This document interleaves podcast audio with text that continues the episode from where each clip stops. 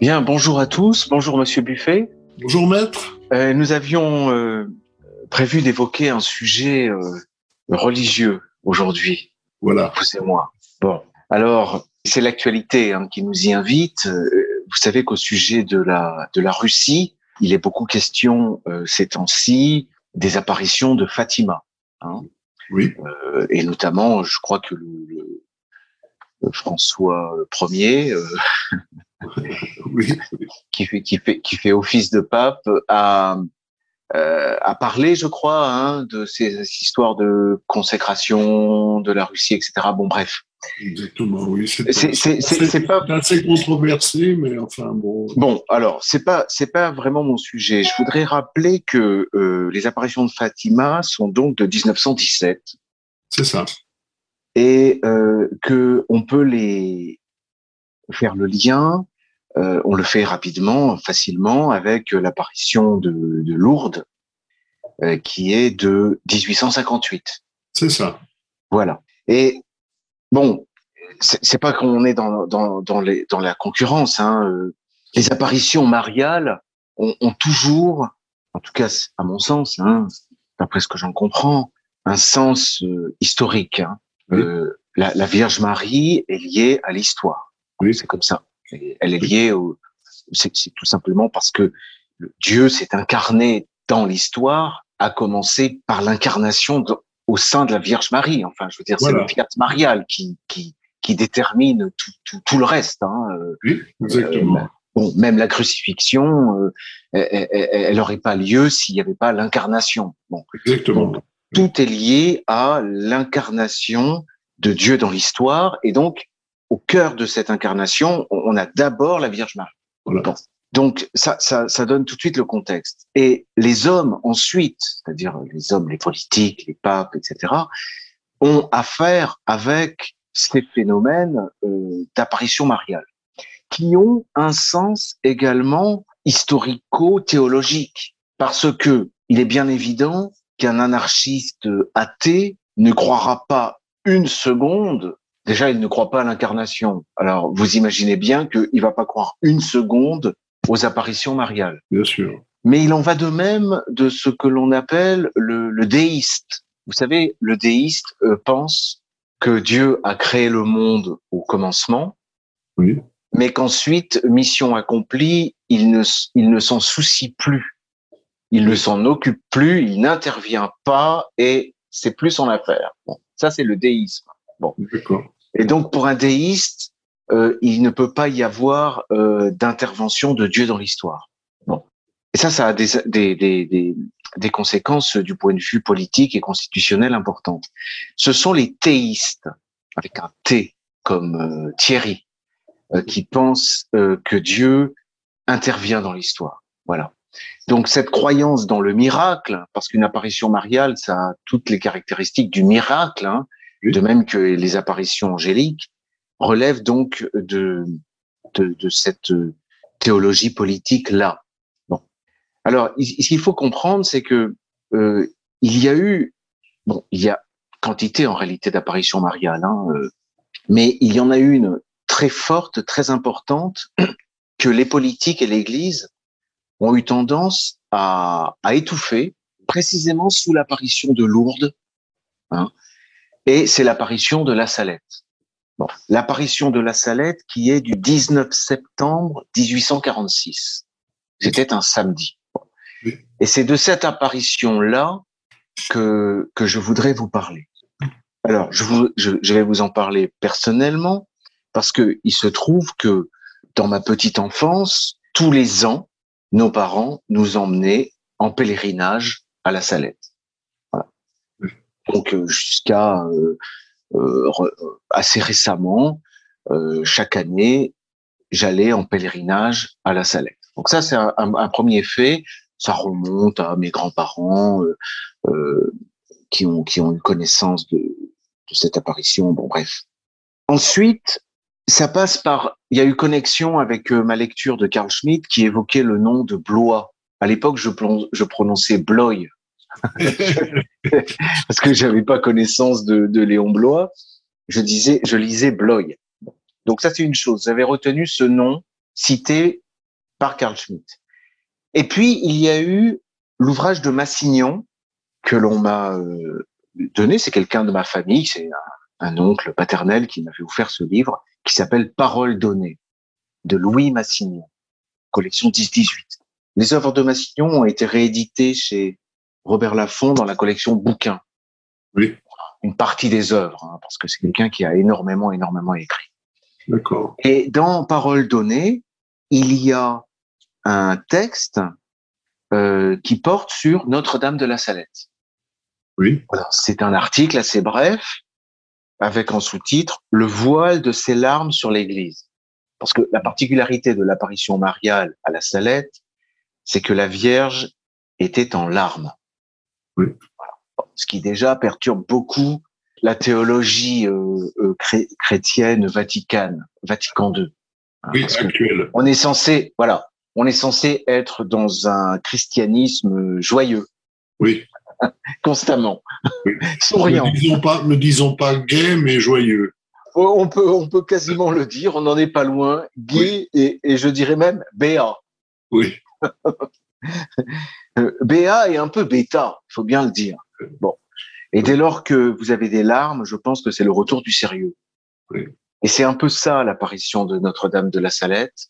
C'est le retour du sérieux dans la théologie, oui. je dirais. Et c'est pour ça que c'est une apparition qui inquiète beaucoup l'Église hein, catholique. Si vous allez à la Salette et que vous évoquez l'apparition mariale, vous verrez que très vite on va vous orienter vers Lourdes. Vous êtes à la Salette, hein, dans les montagnes au-dessus de Corps. Oui. Eh bien, c'est dans le Dauphiné. Eh bien, on va vous parler de Lourdes. On, on, on vous parle, on refusera de vous, de, de, vous parler de la Salette en réalité. Oui. Donc, il y a vraiment une occultation. Hein. Oui. Et euh, on vous dira euh, du mal d'ailleurs des voyants, c'est-à-dire de Mélanie Calva et de Maximin Giraud. Oui, surtout de Maximin, mais enfin bon. Mais même de Mélanie. Oui. On vous dira que ce n'était pas, ce n'est pas une sainte, par exemple, alors que la voyante de Lourdes, elle, c'est une sainte. Vous voyez, enfin, il y a quantité de choses comme ça.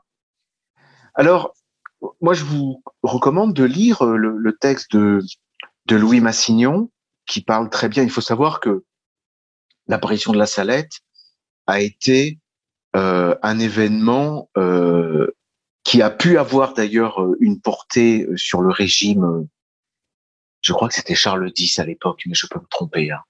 Oui. Mais enfin, la restauration, c'est Massignon qui dit que ça troublait beaucoup la restauration.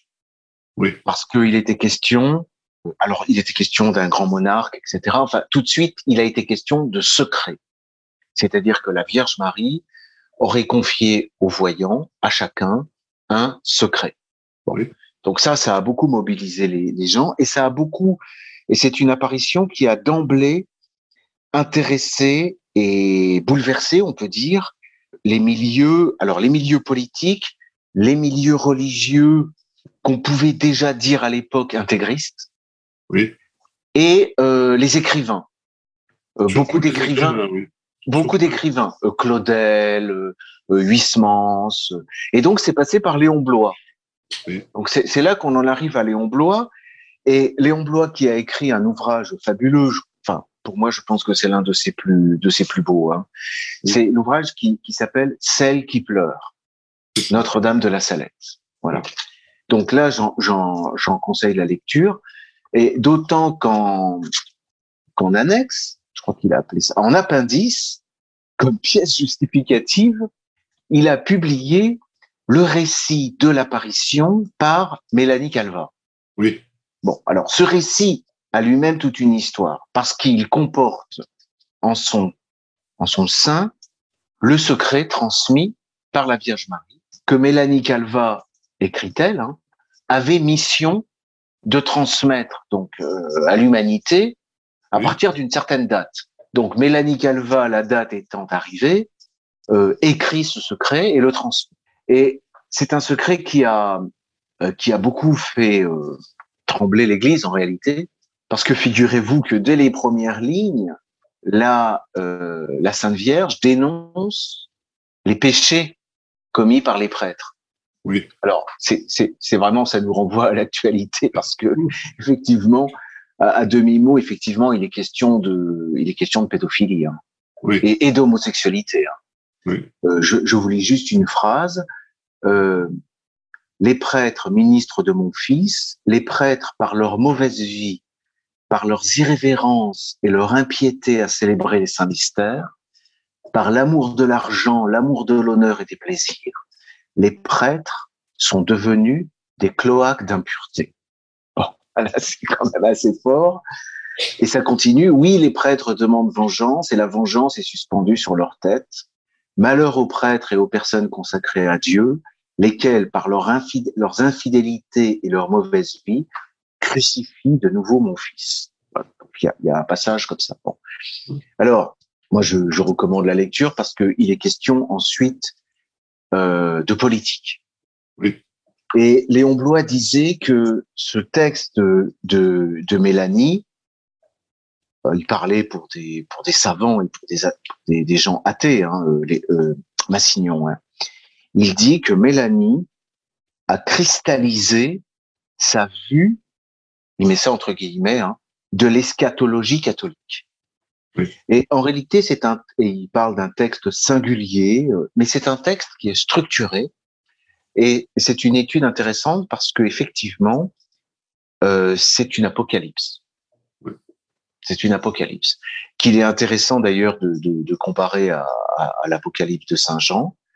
Euh, on, on a alors on a parlé de millénarisme. On peut à la limite parler de millénarisme, mais resitué dans euh, euh, l'orthodoxie que l'on trouve dans la Cité de Dieu de Saint Augustin, euh, on peut en faire une lecture qui serait pas dangereuse. Voilà. Donc euh, c'est un texte euh, qui, à mon avis, est toujours plus d'actualité, précisément à raison des événements politiques actuels. Et c'est une lecture qui sera beaucoup plus percutante que celle du des secrets de Fatima. Je, je c'est pas pour dénigrer, hein, Oui. mais mais ceux qui s'intéressent à l'histoire et aux apparitions mariales, euh, je leur recommande euh, vivement de s'intéresser aux secrets de la Salette. Oui. Voilà. Euh, alors peut-être quelques lignes euh, de Massignon, mais avant vous avez peut-être des remarques, euh, Monsieur Buffet. Je crois qu'il il faut, bien préciser que euh, c'est surtout euh, la voyante euh, qui a parlé. Donc, c'est pas le. C'était un garçon et une fille. La fille était beaucoup plus âgée. Je crois qu'elle avait 14 ou 15 ans et le garçon 8 ou 9 ans. Et que Mélanie finalement a été pourchassée toute sa vie alors que c'était vraiment une, une pauvre fille euh, qui ne qui ne connaissait rien, qui gardait les moutons, donc euh, comme comme la plupart. Les vaches, les vaches. Les, les vaches, oui. Comme Je crois que c'était des vaches, hein. Ouais. je sais pas, oui, je peux peut-être, oui, c'est possible. Quoique on était un peu haut, hein, on était à 1800 mètres. Oui, mais dans son récit. Euh, Ah bon, peut-être, euh, oui. oui. oh non, non, mais je je dis pas ça pour le plaisir de vous contredire, Monsieur Buffet, mais c'est pour montrer à quel point je suis savant.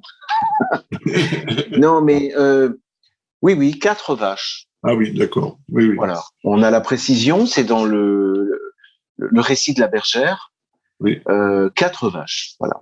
Mais aujourd'hui, aujourd'hui, il y a des moutons, c'est vrai.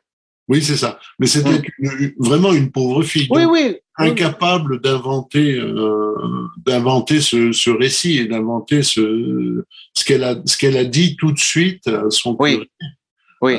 au prêtre et puis ensuite qui Oui. a été rapporté à l'évêque donc euh, donc ça ne fait pas l'ombre d'un doute là et d'ailleurs ça a été reconnu par l'Église assez rapidement Bien sûr. par, Bien sûr. de Grenoble assez rapidement Bien sûr. Les, les problèmes qu'il y a eu avec l'Église tiennent, euh, bon, déjà au, ensuite au, contenu contenu. du secret, bien sûr, Oui. et puis au fait que euh, plusieurs prêtres, des religieux et des laïcs également, euh, se sont empressés de publier le texte de Mélanie, et en particulier le secret, avec leurs commentaires, leurs gloses. Bon. Oui.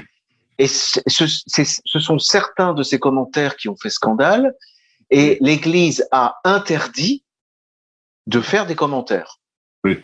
Hein, c'est ça qui s'est passé, je crois. Hein. Euh, oui, oui, oui. Bon, de toute façon, c'est tout un dossier euh, qui a été étudié. Il y a des gens qui consacrent leur vie uniquement à l'étude de ce dossier. Hein. Oui, mais il y, a, y, a, eu des, des, il y a certains ouvrages qui ont été mis à l'index, mais c'était avec les commentaires. Euh, mais ce qui, ce qui est frappant, c'est de voir comment la vie de deux bergers, de deux enfants de paysans incultes et pauvres, oui. va basculer et être complètement euh, chamboulée. Oui, Et c'est vrai que Mélanie a été persécutée jusqu'à la fin de ses jours. Hein. Elle, elle, est rentrée dans un dans les ordres. Hein. Mais c'est le cas. Mais c'est le cas également de Maximin. Non, euh, je crois pas qu'il soit. Oh, il a été. Non, non, mais non, il n'est pas entré. Non, je veux dire, il a été persécuté et ah, il a été persécuté également. Oui. Ah oui, oui. D'ailleurs, le, le, le, curé d'Ars lui-même euh, a rencontré Maximin et euh, a d'abord euh, donné un très mauvais avis sur lui et c'est ensuite euh, est revenu sur cet avis en disant Ah oui. qu'il s'était complètement trompé. Oui, oui. Disons, l'entrevue, c'est mal. On ne sait pas ce qui s'est passé, mais on, on, sait que ça s'est mal passé. Oui, c'est ça. Voilà, mais après, il est revenu. Le, Ouais. le, le curé d'Ars est revenu et il a dit Je me suis trompé au sujet de Maximin et il avait raison. Oui, oui. Que, Alors, pour ceux qui iront à, à la Salette, je préconise de passer, donc de- ils sont obligés de quasiment, enfin, sauf à passer par les montagnes, mais ils doivent s'arrêter à Corps, et donc de, de passer au, au cimetière où il y a la, la tombe de Maximin. oui. Et, et le cœur est conservé euh, euh, dans le, la basilique. Euh, on dit basilique, hein, je crois. Oui, oui, c'est oui, Voilà. oui, c'est une basilique. Oui, Voilà. oui. Enfin bon, l'ambiance n'est pas très très bonne. Là-haut, très mauvaise. Ah non, ça se, mais ça, euh, euh, Massignon le dit. Massignon le dit. Je vais, je vais vous lire ce passage. Je vais vous lire ce passage qui est, qui est justement, il le note. Il le note. Alors, donc il compare avec Lourdes. Alors, c'est du, c'est du Massignon, hein, euh, Oui. un style très, très spécial, mais c'est, c'est l'époque qui veut ça. hein. Il n'y a, oui, oui. a qu'à penser à Claudel ou à alors, M- Mélanie n'a pas seulement vu et annoncé, mais vécu et pleuré les larmes de l'omnipotente suppliante sur la montagne, et elle en a été reconnue officiellement la première pèlerine par les chapelains suppléants des pères dans la basilique en 1902. Les pères sont, appelés de plus en plus à reconnaître que c'est toujours dans l'esprit de cette souffrante que les pèlerins montent là-haut et qu'après 100 ans, le climat spirituel de la Salette demeure le climat même de l'âme de Mélanie, miroir plaintif de l'apparu, climat d'hôpital mental, de sana spirituel. Oui. À Lourdes, elle n'est pas venue pour les touristes, mais pour les sales et infâmes infirmes que vit Rimbaud. À la Salette, elle ne convoque pas les sages satisfaits, mais les inquiets, lourds de larmes secrètes. D'où l'atmosphère qui asphyxie à la fin l'immense correspondance de Mélanie, si désolante à lire. Et c'est le drame de la mission des pères de la Salette, il ne fait que commencer. Ils se croyaient attirés par Notre-Dame au Templa Serena, et voici qu'elle les y prépose à une clinique des malades de l'âme, bien plus rebutante et inquiétante à monter que le bureau des constatations médicales à Lourdes. et qu'ils doivent penser à réconcilier avec Dieu des troupeaux de pénitents de tout poil, une cour des miracles déclopée de l'âme baroque, tenaillée par l'espoir et la convoitise apocalyptique d'une conversion générale ou noyer enfin leur indignité personnelle. c'est pas mal, hein? Ah oui, oui, oui. C'est, on, on a vraiment l'impression que c'est toujours euh, celle qui pleure. Hein. Oui, absolument, Ça absolument, continue à être celle qui pleure. absolument. C'est- C'est frappant parce que il y a euh, à quelques pas de là, euh, à une heure de là, un autre sanctuaire marial où la Sainte Vierge est apparue pendant 55 ans. C'est Notre-Dame du Lot, à côté de Gap. et ou, au contraire tout est tout est paix, joie et sérénité. C'est vraiment frappant et ça frappe tous les gens qui font. Il y a tout de même pas mal de gens qui font les deux sanctuaires dans, euh, dans la foulée et qui sont frappés par la différence. oui, oui, oui. Alors il faut noter que euh, Corps est sur la route Napoléon. C'est-à-dire que l'empereur, euh, à son retour de de l'île d'Elbe, est, passé par Corps hein, avec sa troupe. Et c'est après Corps que euh, de, euh, sur les bords du, du lac, vous avez assez bête, je connais bien cet endroit en plus. Oui, mais c'est là qu'il y a, y, a, y, a y a une prairie qui s'appelle la prairie de la rencontre. Vous avez la statue de l'empereur. Et c'est là qu'il rencontre les troupes envoyées de Grenoble pour l'arrêter. Oui. Et qu'il s'adresse à ces soldats. Il s'adresse aux soldats et il leur dit Ne suis-je pas votre empereur?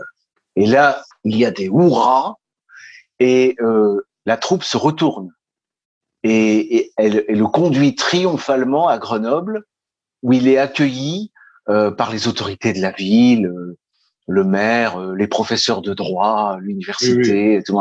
Et ensuite, c'est la remontée jusqu'à Paris. D'accord. Voilà, que l'on peut suivre dans la pièce, dans la presse de l'époque, parce que la, la, les journaux se font de plus en plus injurieux à, à mesure qu'il approche. Mais du jour où il est là, les mêmes journaux, les mêmes journalistes oui. euh, ne, ne tarissent pas de louanges pour, pas, l'empereur. C'est pas nouveau. Alors, voilà. La presse française oui, a toujours été. Donc, ce sont des événements importants parce qu'ils ont eu énormément d'écho dans, dans cette région. Hein. Oui, oui, oui. Voilà. Et, et, et, la Vierge de la Salette parle de, de, enfin, il y a quelque chose sur euh, Napoléon. Hein. Oui. Voilà. Oui, oui. Oui, elle parle de Napoléon. On ne sait pas si c'est Napoléon Ier ou Napoléon non, III. Ou, ou Napoléon III, oui, on ne sait pas. Mmh, mmh, mmh, enfin voilà, euh, je, je, je pourrais peut-être... Euh, oui, il y a des passages de, de, de l'écrit de Léon Blois, qui, qui, euh, pardon, de Massignon, qui sont intéressants, comme lorsqu'il lorsqu'il dit, au fond, la Salette reste le pèlerinage de prédilection pour ceux que le salut social de la nation tourmente. Et cela est selon l'esprit de Jeanne d'Arc et selon l'esprit de Mélanie. Oui. Le dernier verset de ces litanies d'amour à Notre-Dame de la Salette est Parce que vous sauverez la France, je vous aime. Oui. En voilà. quelle année écrivait-il ça, Massignon euh, Alors, l'article de Massignon, il est à l'occasion du centenaire, le 19 septembre, donc ça doit être 1856. Du centenaire, non. L'apparition est de 1846. Oui. D'accord? Et Louis Massignon écrit son article en 1956. Ah, d'accord. Pour le centenaire, oui, vous ai-je dit. Oui. oui. Euh, pardon. Euh, non, mais vous me prenez au dépourvu parce que j'ai l'article là euh, sous les yeux, mais il est tout dépareillé parce que à force de le lire sur un livre broché, ça finit en feuille volante. Mais, mais la, la, la, le texte commence par il y aura 100 ans le 19 septembre. Voilà. Donc, c'est en 1946. L'apparition, voilà, le texte. Non. Oui, vous avez raison. J'ai encore commis un, une erreur. Le texte est de 1946. Juste après la guerre. Ouais. Parfait, parfait. D'ailleurs, D'ailleurs, le moment est, est, est, intéressant à noter parce que par rapport au lien, on pourra même terminer là-dessus parce que sinon on pourrait en parler plus longtemps, mais oui. euh, nos auditeurs ont des choses à faire aussi. Donc il ne faut pas non plus les mobiliser trop longtemps. C'est intéressant parce que ça coïncide, c'est tout à fait contemporain avec toute une série d'études savantes. Hein. Je parle de 1946. Hein qui vont porter sur les liens entre, allez, je le dis en un mot, entre Dieu et l'histoire. D'accord. On a euh, les écrits de d'un certain euh, Kuhlmann euh, qui écrit euh, Christ et le temps. On a euh, des écrits de Eliade sur le mythe de l'éternel retour. On a les écrits de Karl Lewitz sur histoire et religion. On a euh, dans la foulée euh, des articles de Carl Schmitt 1950. Vous voyez? Donc, dans, entre 46 et 52, il y a toute une série d'études qui vont porter sur ces questions des rapports entre la théologie et l'histoire et sur l'importance de l'incarnation oui. qui a forgé la vision historienne des Occidentaux, parce que ça va avoir une portée également chez les anthropologues. Que la grande découverte de l'anthropologie, c'est quand même que le sauvage n'a pas de vision historique, historienne. Il ne voit pas se dérouler les choses de manière linéaire. Pour lui, les événements se répètent, comme, chez les païens d'ailleurs. Hein.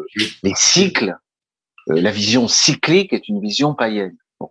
Et d'ailleurs, c'est intéressant de noter que même le monothéisme juif euh, est resté cyclique en réalité. Ça, c'est ce que Corbin avait montré.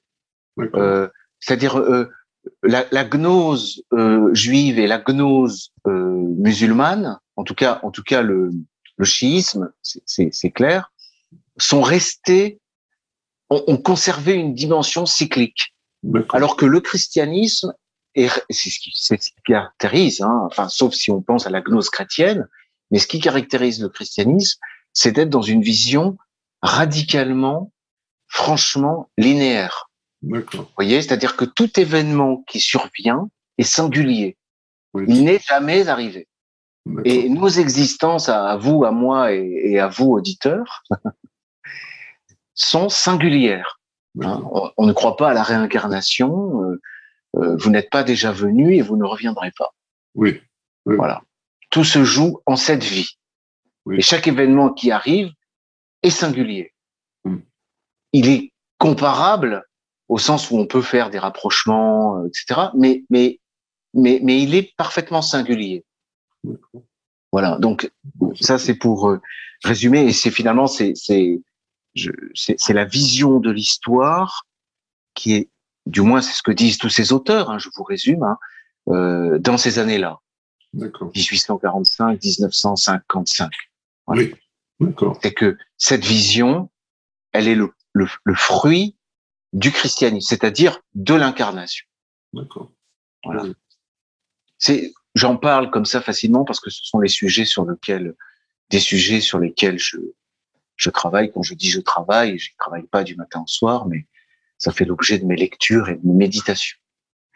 c'est très intéressant. Oui, je, je, recommande aux gens, parce qu'on parle beaucoup de prière, c'est une façon de prier, c'est-à-dire le, de commencer la journée le matin par une heure de lecture. Oui. Ah, c'est pas du temps perdu. Et ensuite, il passe au travail, euh, travail en usine, travail euh, euh dans les champs, euh, travail au bureau. Mais la journée va être nourrie de cette, de cette heure de cette heure de prière. Alors, si vous êtes très religieux, vous pouvez lire les psaumes. Et si vous êtes moyennement religieux comme moi, parce que vous êtes dans le monde, eh bien, vous, vous, faites, vous, vous livrez à des lectures euh, euh, plus, plus érudites, quoi, plus savantes, plus profanes, voilà, des lectures profanes. Hein. C'est pas interdit non plus de, de nourrir son, sa journée de, de lecture profane. Oui. Ah oui. Voilà. Je rappelle que lorsque j'étais euh, au monastère, j'avais choisi comme livre de carême Les deux corps du roi d'Ernst Kantorowicz, qui est un ouvrage qui, qui, porte sur la théologie politique, mais qui est quand même un ouvrage profane. Hein. Euh, euh, ça avait un peu intrigué le, le père abbé, hein, qui m'avait demandé si, qui s'était un peu posé la question et euh, qui avait noté qu'il y, y avait alors que c'est quand même très épais, hein, ça fait 600 pages, et je l'avais rassuré en lui disant qu'il y avait 300 pages de notes. voilà. Bon, écoutez, merci beaucoup, Monsieur Buffet. Merci, merci Monsieur ah. l'abbé, j'allais vous dire. Oui. Ah, je ne sais pas. Non, méfions-nous, méfions-nous par ces temps euh, facilement sectaires et, et hérétiques hein, de ce genre d'appellation non, non, et je, je précise, hein, pour être parfaitement dans les clous, que je n'ai été que postulant. Hein, je, je n'ai pas prononcé le moindre vœu. Euh, et j'étais même pas novice encore. Hein, euh, parce que, d'ailleurs, ça explique beaucoup la crise des vocations. c'est que tout est fait pour dissuader les gens de, de rentrer dans le monastère. Oui, oui, oui. Oui, moi, il fallait passer à l'époque par euh, d'abord une retraite, une première retraite. C'est pour ça que ça s'est étalé sur un an quand même. Une première retraite, puis une deuxième retraite, puis un stage d'un mois, euh, et puis au terme du stage, un, un, un- une postulation qui durait un an. Oui. Voilà. Et c'est au terme de ce postulat que vous pouviez commencer d'être novice. Oui. Euh, Moi, euh, mon, mon confesseur me, raco- me, me racontait que de son temps, quand vous mettiez les dans, les pieds dans le monastère, on vous mettait la robe d'emblée. Oui, oui, oui. Et puis, et puis plus question d'en ressortir. Oui, oui. Hein? Et parce qu'il m'avait expliqué que dès lors que vous passez euh, le seuil de la clôture, parce que vous savez qu'un un monastère, en tout cas chez les bénédictins, c'est entouré d'une clôture. Et en fait, le diable n'a pas accès à l'intérieur. Bon.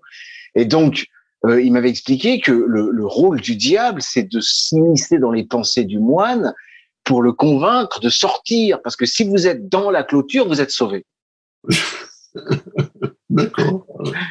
Voilà. Parce que la clôture symbolise le, enfin symbolise, elle fait plus que symboliser, elle marque la frontière avec le royaume de Dieu, quoi. L'autre monde est présent. Comprenez? Voilà, pour remettre les choses d'aplomb par rapport au millénarisme. Il n'y aura pas de monde à venir. Le monde à venir est là déjà. Mais comme euh, le diable a beaucoup de, de, de, de pouvoir de nos jours, hein, euh, il a réussi à convaincre d'abord beaucoup de moines euh, qu'il n'y avait pas besoin de clôture. Oui. Donc ça vous donne cette espèce de, de, jadis dénoncé par Saint Benoît. Oui. Hein. Ces moines qui se promènent en civil, euh, qui prennent le métro, Oui. l'avion. qui souvent d'ailleurs se marient finalement. Hein. Oui, bah oui, finalement. Voilà, et puis ces espèces d'ordres nouveaux, charismatiques, où vous avez euh, des familles, euh, des célibataires euh, de, de l'un et l'autre sexe, hein, qui font penser à des villages schtroumpfs, vous savez, Oui, oui, un petit ou, peu. ou à des communautés quakers. Oui, Euh, on est vraiment dans, euh, on est vraiment dans le protestantisme. hein. oui, oui. Bon. oui. Donc on s'éloigne à peine du sujet, hein, donc on en était sur les bénédictins et je vous parlais de la clôture. Voilà. Et donc euh, ben tout est fait pour dissuader les gens de rester. Et, et donc euh, moi j'ai fait six mois de postulat. Oui. Voilà. Bah, c'est Et puis, euh. Bah, j'ai tenu six mois et ensuite j'ai craqué et, j'ai rejoint euh, euh, le monde euh, pour pour pour l'université, Oui, pour pour terminer des études universitaires. oui, Et au terme des études, finalement, j'ai revêtu la robe, mais c'est la robe de l'avocat, pas la robe du moine, mais ça y ressemble. Oui. Hein, j'ai intégré un ordre. Oui. Euh, en, en- en- à la place de l'abbé, on a un bâtonnier. oui, c'est Voilà. ça. Donc, euh, Et on, on peut dire entre les entre avocats, voyez comme ils s'aiment. non, vous voulez dire par là que c'est pas le grand amour? Oui, Non, mais alors là, c'est pareil. euh, si vous mettez les pieds dans un monastère et que vous vivez ne serait-ce que trois jours dans, dans un monastère, vous verrez que c'est une épreuve. La vie communautaire est une épreuve quotidienne. hein. oui, oui. Euh, ça, il faut pas rêver. Donc, euh, ce sont des, des frictions constantes. Simplement, la différence avec le monde, c'est que euh, vous êtes dans le lieu du combat. Vous êtes sur le champ de bataille et, et, et, et le champ de bataille, c'est vous-même, c'est votre cœur. C'est-à-dire qu'en fait, au lieu de combattre les autres comme vous faites dans le monde, vous, combattez vos, vos défauts euh, intérieurs oui, oui. mais mais mais il y a les mêmes euh, les mêmes difficultés, euh, les mêmes les haines, euh, etc. Ce qui sont qui font partie du de la vie humaine en fait. Hein. Oui. C'est c'est c'est l'autre monde, mais c'est pas encore le paradis non plus. Oui, Hein. C'est le royaume de Dieu sur terre promis par le Christ. Hein. C'est c'est le royaume du Christ, mais c'est pas euh, le paradis. non. Voilà. Bon. Et d'ailleurs, c'est c'est bien un, un, un, problème de la vie paroissiale, c'est qu'on on a tendance à, à faire miroiter une vie paradisiaque sur Terre. Moi, c'est ce que je reprocherais au- au- à, la, à la vie paroissiale. C'est Oui, à, à la pastorale. Voilà, c'est je cherchais les mots. C'est ce que je reprocherais à la pastorale, surtout la, pas- la pastorale Vatican II. voilà. Bon, écoutez, On s'est un peu appesanti sur ces questions. Hein. Oui, mais écoutez, c'est intéressant. Mais euh, nous allons nous dire euh, au revoir ou adieu, ma foi, qui sait. Merci, maître. C'est moi, c'est moi. Merci, monsieur Buffet. À très bientôt. À bientôt. Au revoir.